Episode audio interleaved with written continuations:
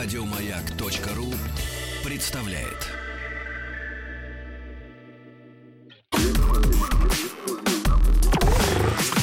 Двадцать два.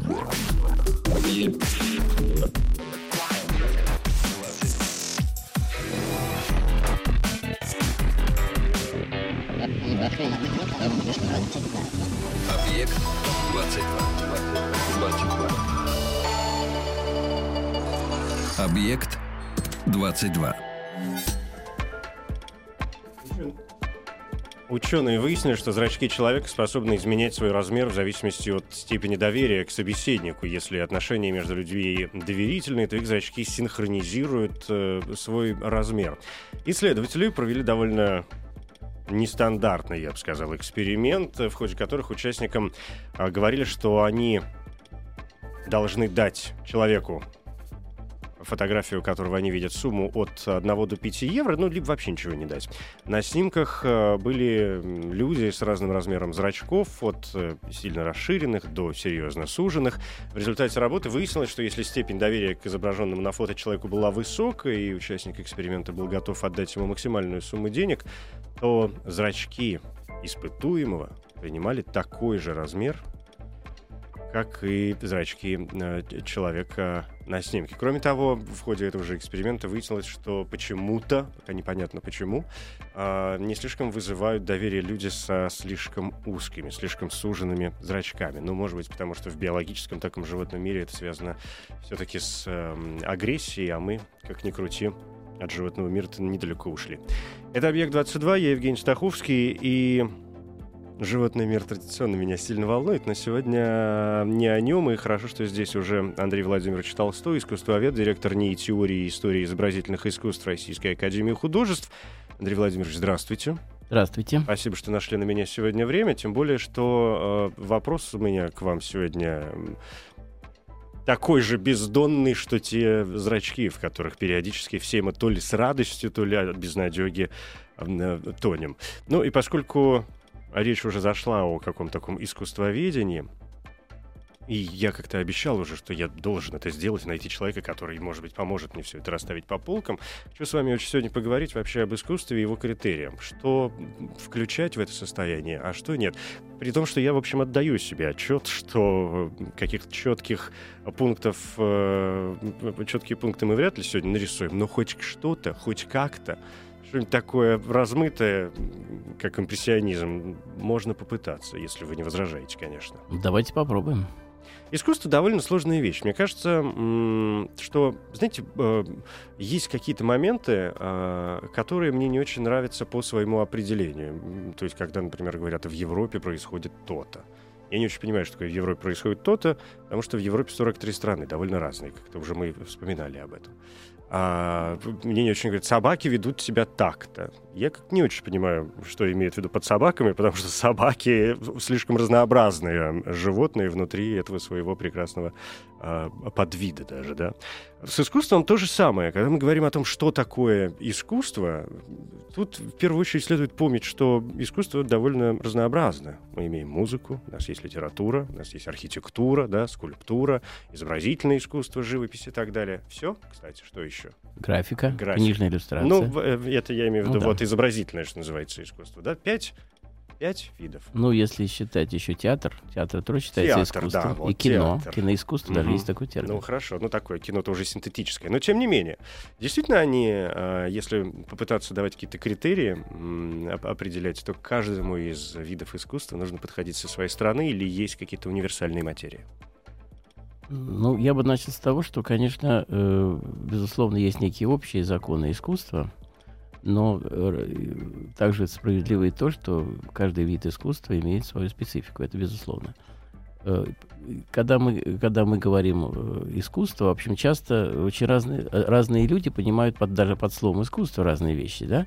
Вот для меня, например, искусство это именно то, та сфера, которой я больше всего занимаюсь, это сфера изобразительных искусств, точнее, сейчас в сегодняшних вообще реалиях гораздо более точно говорить э, не изобразительное искусство, а визуальное искусство, потому что э, современные художники очень часто переходят в некие синтетические формы, в частности, формы э, видеоарта, например, создают некие, так сказать, движущиеся э, формы, которые фиксируются на видеокамеру, например. Вот, в то время как э, когда-то раньше считалось, что изобразительное искусство это искусство именно пластическое, а, а искусство временные, так называемые искусства, это такие как э, перформансное, тоже называется искусство, театр, кино и так далее. То есть где действие происходит в течение некоторого времени. Изобразительное искусство как бы имеется некоторым таким э, оно существует ярким. в пространстве, оно но оно в пространстве, но оно времени, как бы, да. да, оно как бы э, воздействует на зрителя непосредственно, имманентно, вот э, непосредственно в момент его, так сказать, созерцания. В отличие, например, от музыки, которая не существует как раз в пространстве, Да. но существует, Существует, исключительно во времени. Да, и во времени, безусловно, да. Вот, но повторяю, что с развитием вообще разных форм, синтетических форм, переходных форм, э, искусство визуальное или пластическое, или изобразительное, как чаще его называют, э, хотя, повторяю, это не совсем точно, э, оно э, как бы вторгается в, в область э, э, перформансных и временных искусств. И, соответственно, перформансные временные искусства иногда вторгаются в сферу изобразительности, потому что некоторые синтетические театральные постановки используют очень широко визуальные образы, создаваемые как бы вот именно э, художниками э, так сказать, изобразительного. искусства. Интересно, это усложняет задачу или упрощает?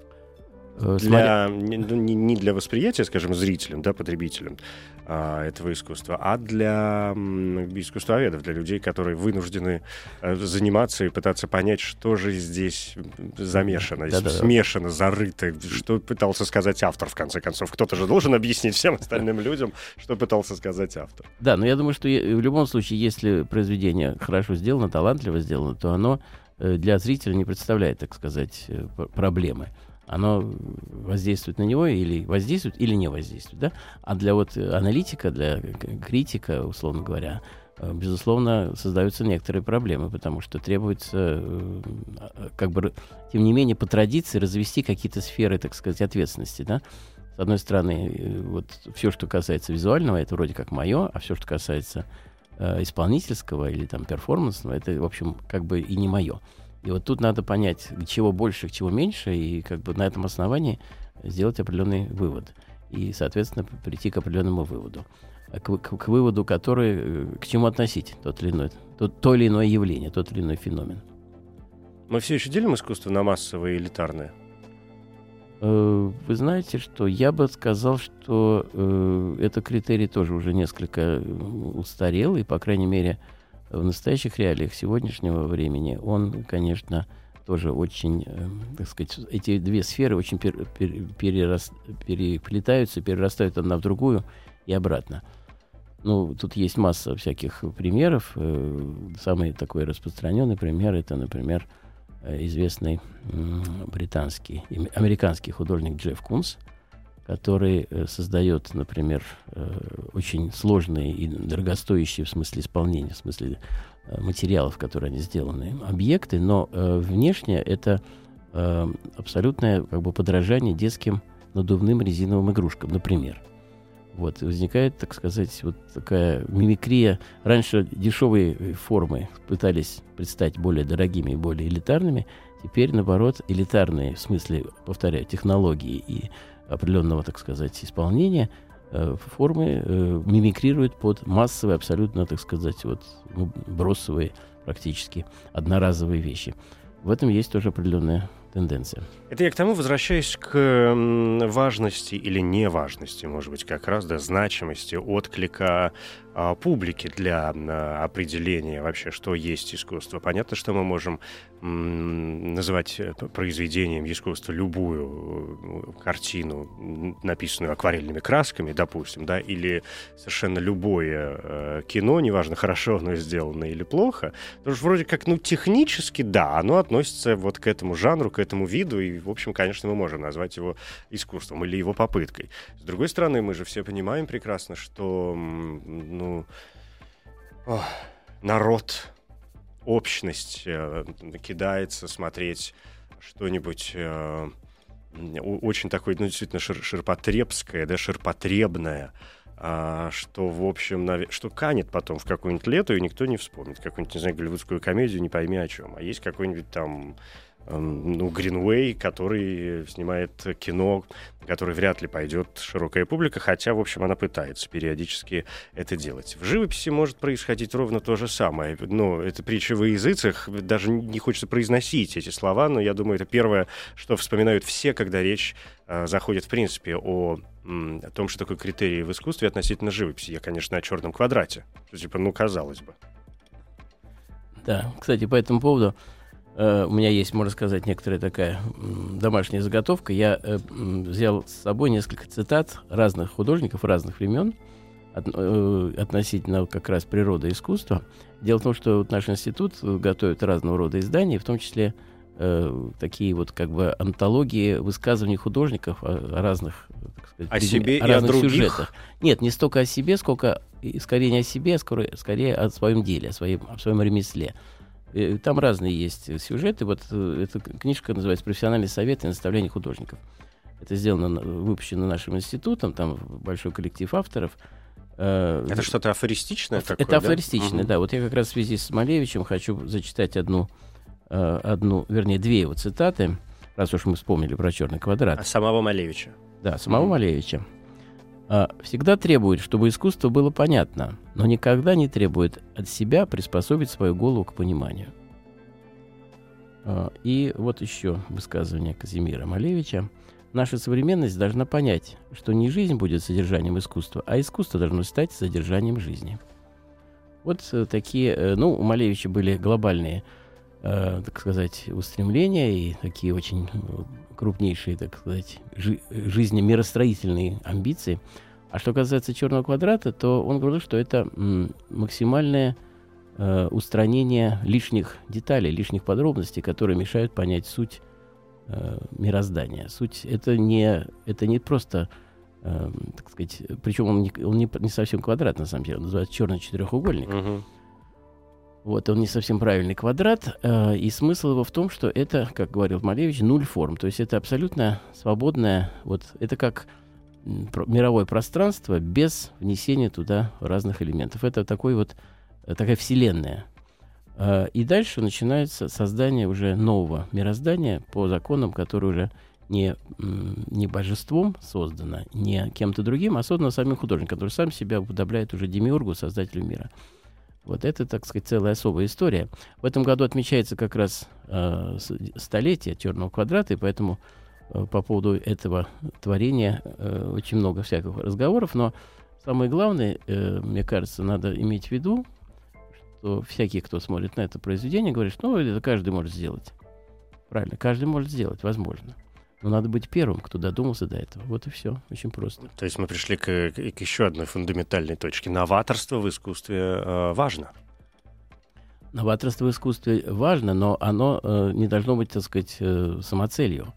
Новаторство всегда хорошо тогда, когда оно опира- опирается на традицию. Тот же Малевич, если уж на то пошло, э, был э, ч- человеком, который э, прошел, и э, не только Малевич, это касается многих крупных художников 20 века, которые вот, ну, создали действительно целую такую, сами из себя представляют целое направление, даже много направлений, такие как Пабло Пикассо, например.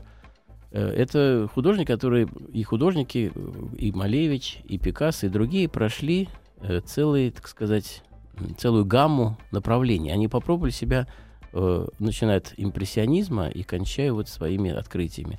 Это значит, что они впитали все те открытия пластические, формальные, композиционные, но в том числе и идейные, которые им предшествовали. То есть это э, опора на очень серьезный базис. То есть новые открытия на фоне, естественно, каких-то прошлых э, достижений, пусть даже не собственных. Да, безусловно, но это как бы нормально, это новая ступень, продолжение. Мгм. Ну, понятно, что, конечно, новаторство, новшество здесь э, ну, является, наверное, одним из критериев э, искусства. С другой стороны, для искусства новшество не обязательное условие.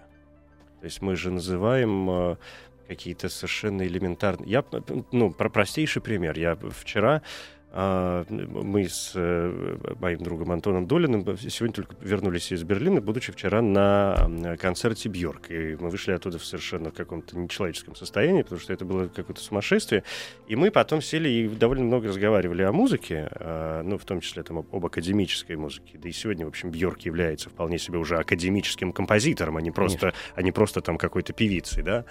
И, и, и мы почему-то зацепились за Моцарта в какой-то момент, в очередной раз, э, не, не, не имея возможности объяснить ни друг другу, ни себе, ни миру, в чем вот эта его абсолютная гениальность. Потому что, ну, действительно, вот она э, совершенно какая-то необъяснимая история. Когда смотришь э, в, партитуры моцартовские, там нет нот. Ну, просто нет, они прозрачные, да, видишь, что там люди играют, совершенно непонятно.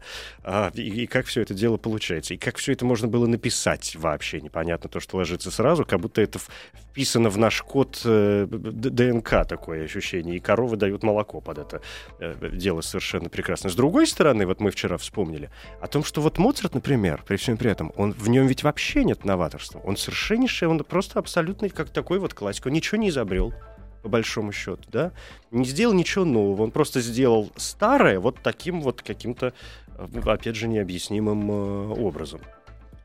Можно я, опять же, э, да. воспользуюсь цитатой? Да. Вот э, замечательный э, наш художник Карл Брилов э, изрек в свое время такую истину.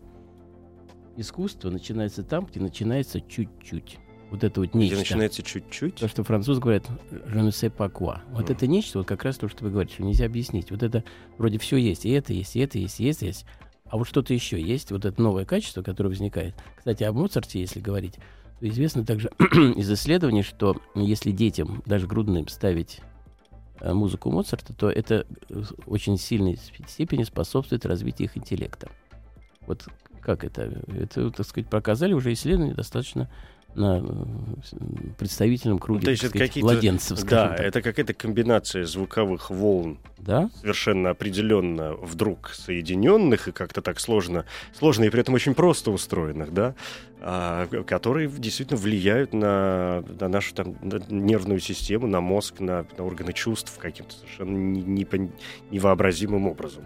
Да, вот именно. За, лег... что... за легкую ненавязчивую тавтологию. Да. Что искусство именно э, начинается там, где как бы все элементы присутствуют, но при этом присутствует нечто след... Э, следующее, что-то еще, что трудно очень выразить. Вот э, очень многие из тех художников, которые я уже э, читал, не буду сейчас приводить все цитаты, они многие говорят именно то, что искусство начинается там, где возникает нечто сверх, сверх э, набора обычных вот элементов. Да, там, красочный слой, там глассировка, если о живописи говорить, да, uh-huh. там светотень, там композиционное построение, все, все это есть, да, все вроде есть. Но если нет чего-то такого, то не будет, э, не будет уже произведения, будет просто набор элементов. Но вот это чего-то такое, это ведь не просто идея, да? Это не, это не просто идея. Хотя вот, опять же, вот, все прямо как лыка в строку. Замечательно. Вот наш замечательный тоже известный художник Иван Крамской – э, вот что он говорил. Э, всякий неглупый человек, живя на свете, пытаясь употребить человеческий язык, очень хорошо знает, что есть вещи, которые слово выразить решительно не может. Он, он знает, что именно выражение лица приходит на выручку в такое время, иначе живопись не имела бы смысла. Если бы все можно было сказать словом, то зачем тогда искусство, зачем музыка? Короче говоря, искусство до такой степени заключается в форме, что только от этой формы зависит и идея. Это говорит не кто-нибудь, а Иван Николаевич Крамской, лидер нашего движения передвижников, э, художник, необычайно ставивший всегда идеи в, в главу угла, но именно он говорит вот такие вещи. То же самое можно найти и у Репина, и у Сурикова. Суриков говорил о том, что вообще нет ничего э, прекраснее, чем изящно написанный э, графин с розой Эдуарда Мане, говорил Василий Иванович Суриков. Вот. Простая опять, казалось Казалось. бы, вещь. То есть... Э, м- Искусство это просто?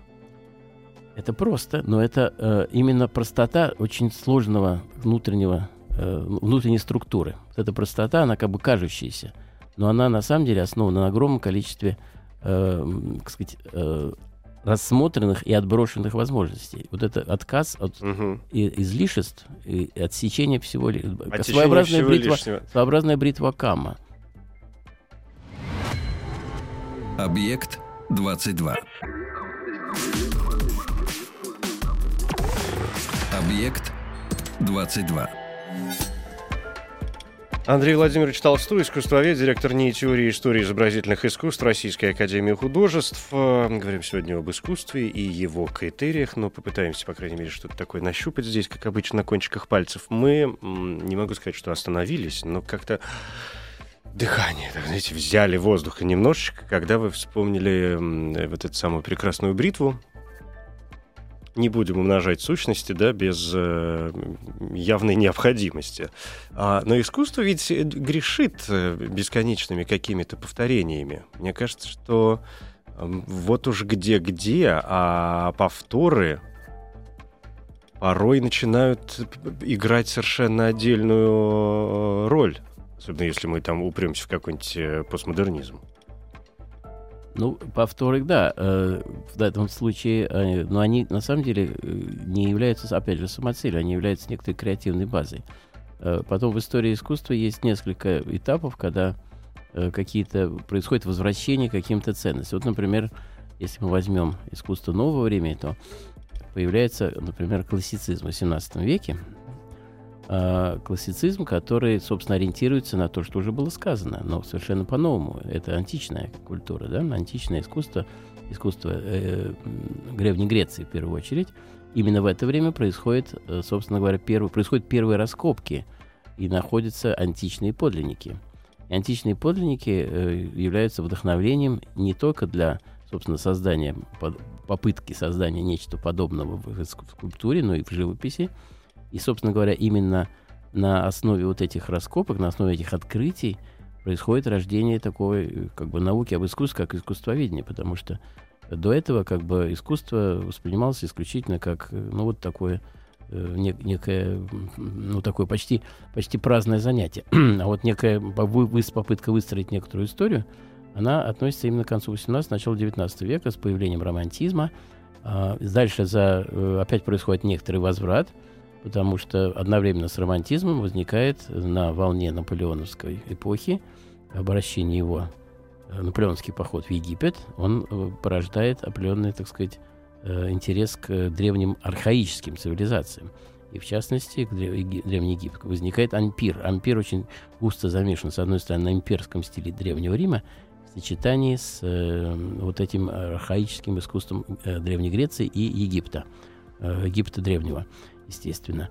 А, И э, таким образом происходит новый, снова возврат. Ну и, и так далее. А, В, э, есть и в конце XIX века возникает э, модерн, Арнуво. А, После Арнуво происходит некоторая, так сказать, смена э, парадигм, вот возникает авангард. После авангарда наступает ус- усталость некоторая внутренняя, усталость э, стилей, и возникает некоторая попытка остановиться, возродить некоторые пройденные уже этапы, вспомнить о них. Возникает, например, а, искусство ар-деко, ар-деко, которое является определенным тоже возвра- возвратом к ценностям такого эстетизма, орнаментализма эпохи модерна, но помножено на достижение, формальное достижение авангарда. Плюс к этому возникает неоклассическая линия. Вот, Например, в тот же Пикассо возникает в 20-е годы его интерес к, э, к классическому искусству, искусству классицизма, я имею в виду, э, в частности, Энгра, э, знаменитого э, французского художника первой половины середины XIX века. И так далее, и так далее. А конец 20 века, вторая половина э, 70-х и дальше, это действительно, ну, как вы уже сказали, период постмодернизма, когда происходит такое полное, как бы полная, как бы сказать, ревизия того, что было пройдено на протяжении не только 20 века, но в первую очередь 20 но и кое-каких элементов в конце 19 века. Происходит, так сказать, полное уравнение в, в правах вот этих разных э, тенденций, происходит их э, как бы, ну, повтора не происходит, происходит их переосмысление. Потому что э, искусство постмодернизма, может быть, самая интерпретационная визуальная сказать, форма, которая только была в истории. Потому что именно каждое создание произведений, э, будь то в архитектуре, будь то в живописи, будь то в скульптуре, с э, обращением к некоторым пластическим открытиям прошлого, он все равно является некоторым, некоторым концептуальным переосмыслением пройденного. Таким образом, э, сказать, прямых повторов не бывает. Но наоборот, эти повторы дают определенный импульс для следующего развития.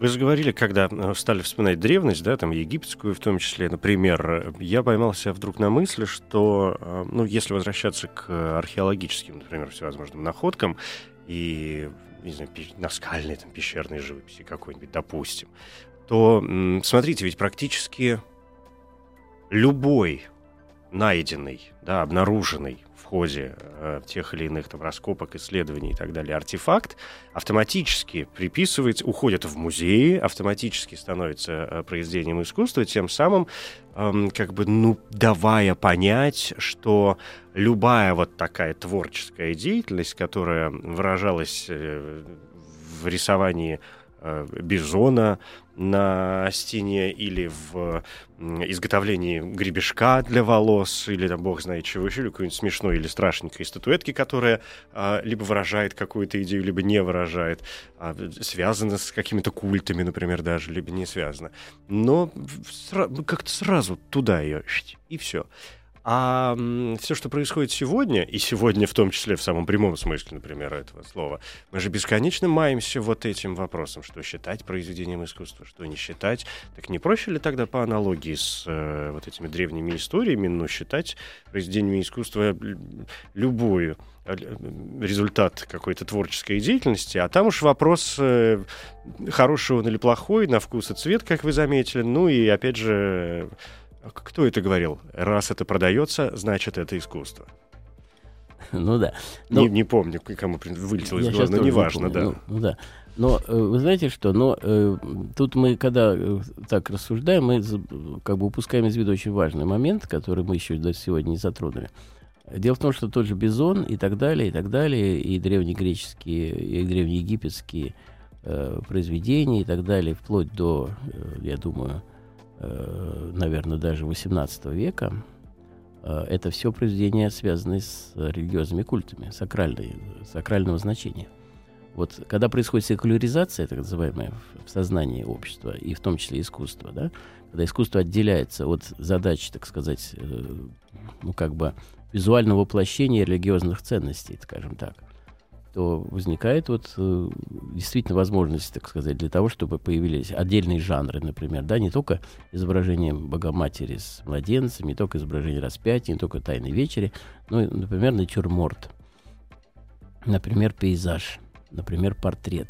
Вот выделение личной, отдельной личности человека, живого, земного, не, не святого э, Георгия или там святого Антония, живого обычного человека, даже обычного такого обывателя, я бы сказал, в качестве героя произведения, это вот начало секуляризации искусства. Это происходит даже э, раньше, чем я сказал, это не только 18 век, это даже происходит и в 15 и в 16 веке, когда появляется в эпохе Возрождения, которая, собственно, есть некая попытка возродить интерес к человеку, не к, э, не к его, так сказать, э, будущей жизни в, в загробном мире, а именно к живому человеку, живущему на Земле. Угу.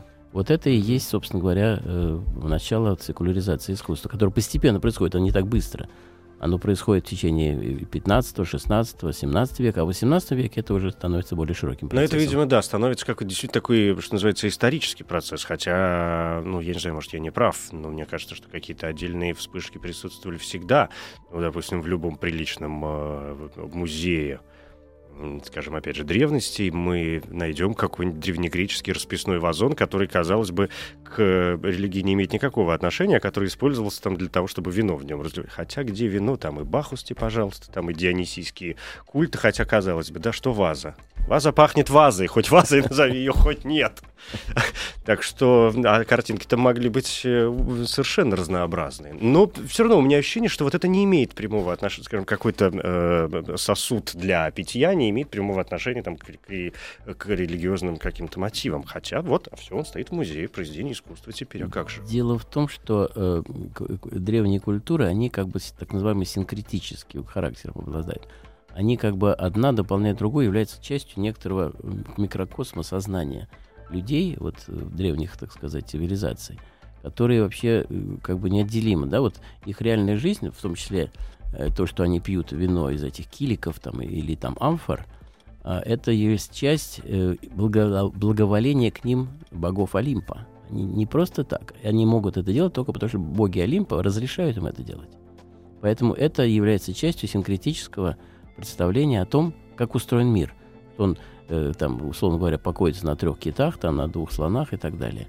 А, вот это вот, ну, э, просто не, не обязательно в древнегреческом, так сказать, мифологическом понимании, но в принципе это часть синкретической культуры. Вот, когда э, вот этот, э, эта цельность как бы разрушается, когда она распадается, собственно, и возникает вот эта возможность для того, чтобы искусство действительно стало Э, ну, как бы сказать, работать в интересах э, уже человека, да, вот его, его интересы к природе, его интерес к предмету, его интерес друг к другу, людям таким же, как и он, аналогичным ему. Вот это, это и есть, собственно говоря, новый, новый процесс. А что касается музеев, то ведь в музеях э, произведения попадают ведь не, не столько по критериям, вот, по крайней мере, если мы говорим о старом, э, древних цивилизациях, они попадают по критериям не художественной ценности, а по критериям э, документальной подлинности. Вот в это очень важно иметь в виду. Угу. И, кстати говоря, а, но этот критерий документальности и подлинности, он э, сохраняется вплоть до современности, поэтому э, столько много копий ломается вокруг подлинности, неподлинности произведений искусства там, 20 века и даже конца 20 века, крупных художников, которых именно в силу того, что они крупные, начинают подделывать, фальсифицировать и так далее. То есть это ну, это, стан- это становится опять вопросом экономическим, вопросом денег. Ну, в общем, Каких-то да. прямо. Ну, в общем, конечно. Интересно, искусству вообще важны деньги? Ну, то есть до определенной меры и степени, конечно, важны. Но где они? Потому что мы же знаем массу, э, ну, там, современных, дико богатых, допустим, художников. А, и знаем исторические примеры, которые, когда все они в грязи, в нищете, и жили, бог знает как, и умирали, бог знает как.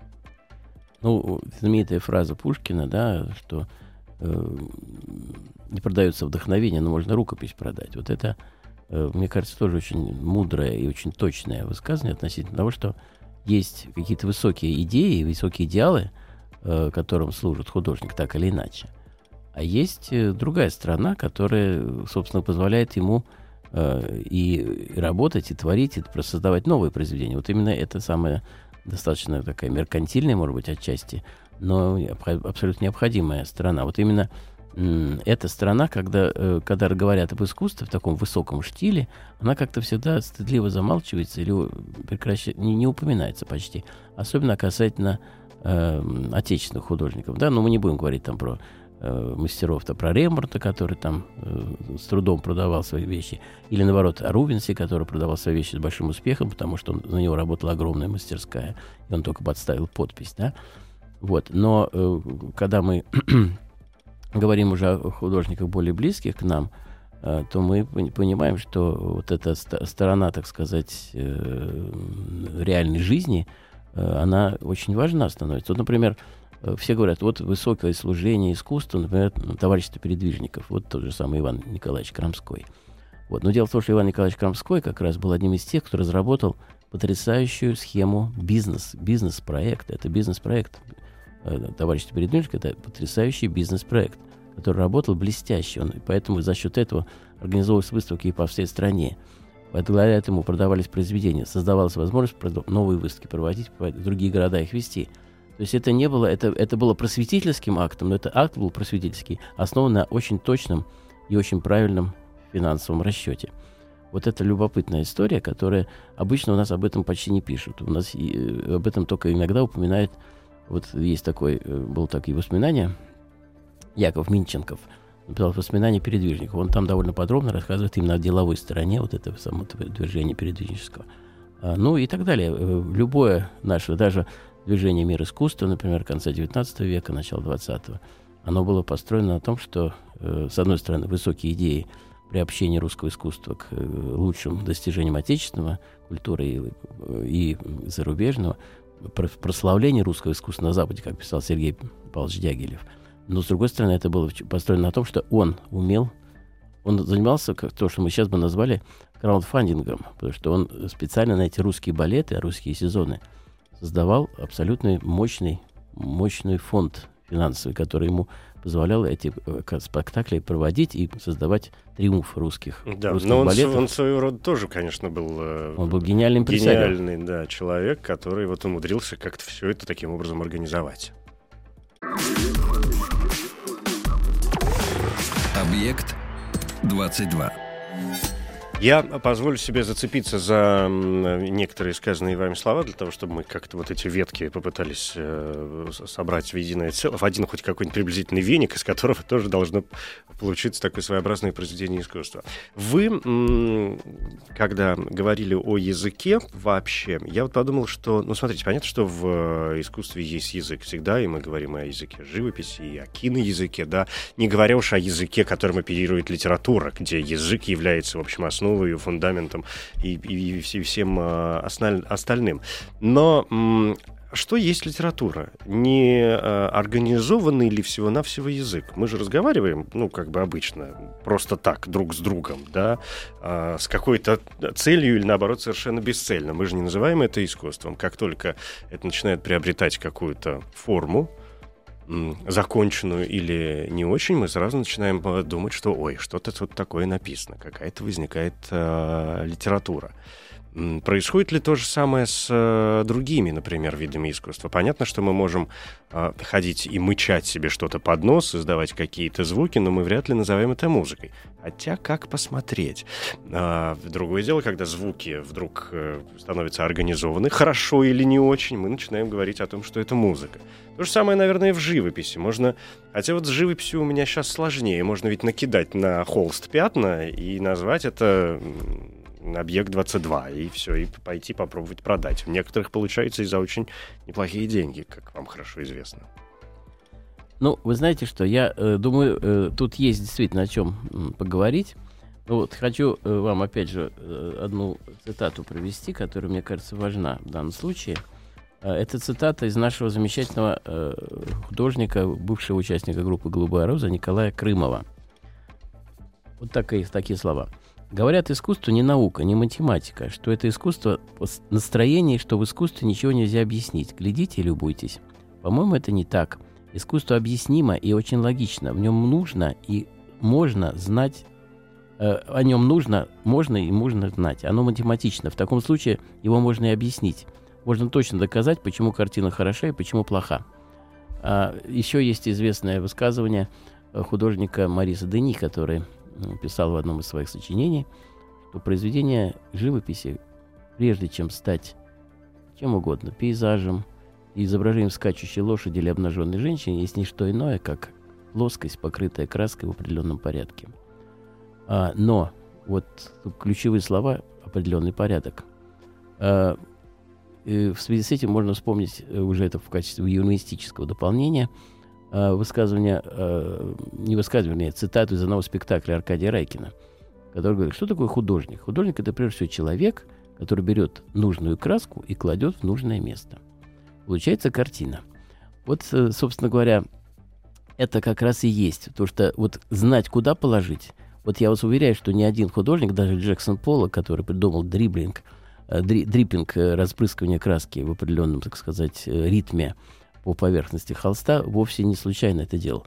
Он каждый, каждое движение вполне осознанно э, совершал. Сначала это было значит, случайно получилось, а потом он понял и вывел этот определенный алгоритм действий. То есть э, так просто не получается, чтобы вот создать произведение. Э, конечно, есть э, курьезные случаи, когда там э, обезьяна или там э, осел хвостом пишет.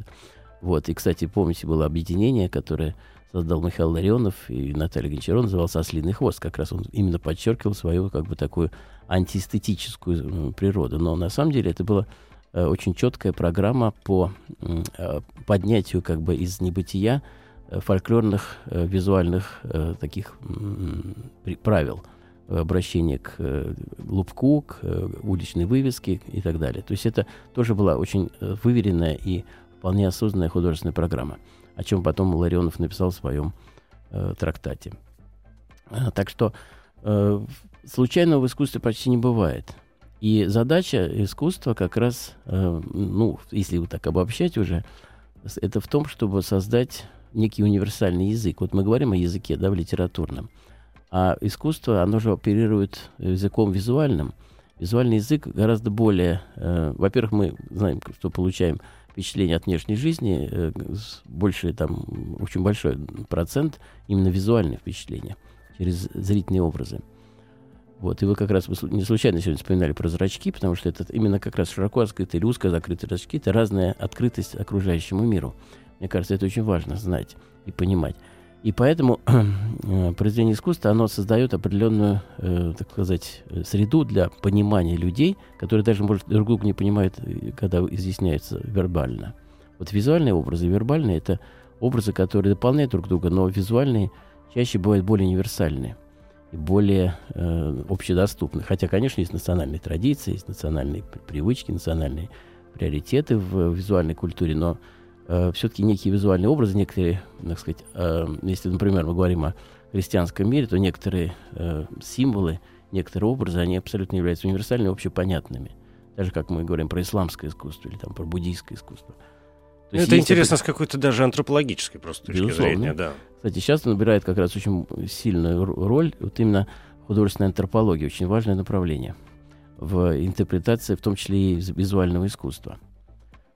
Э, Еще я хотел бы сказать, вот привести последнюю, может быть, на сегодня цитату, э, которая, мне кажется, очень, э, очень важна.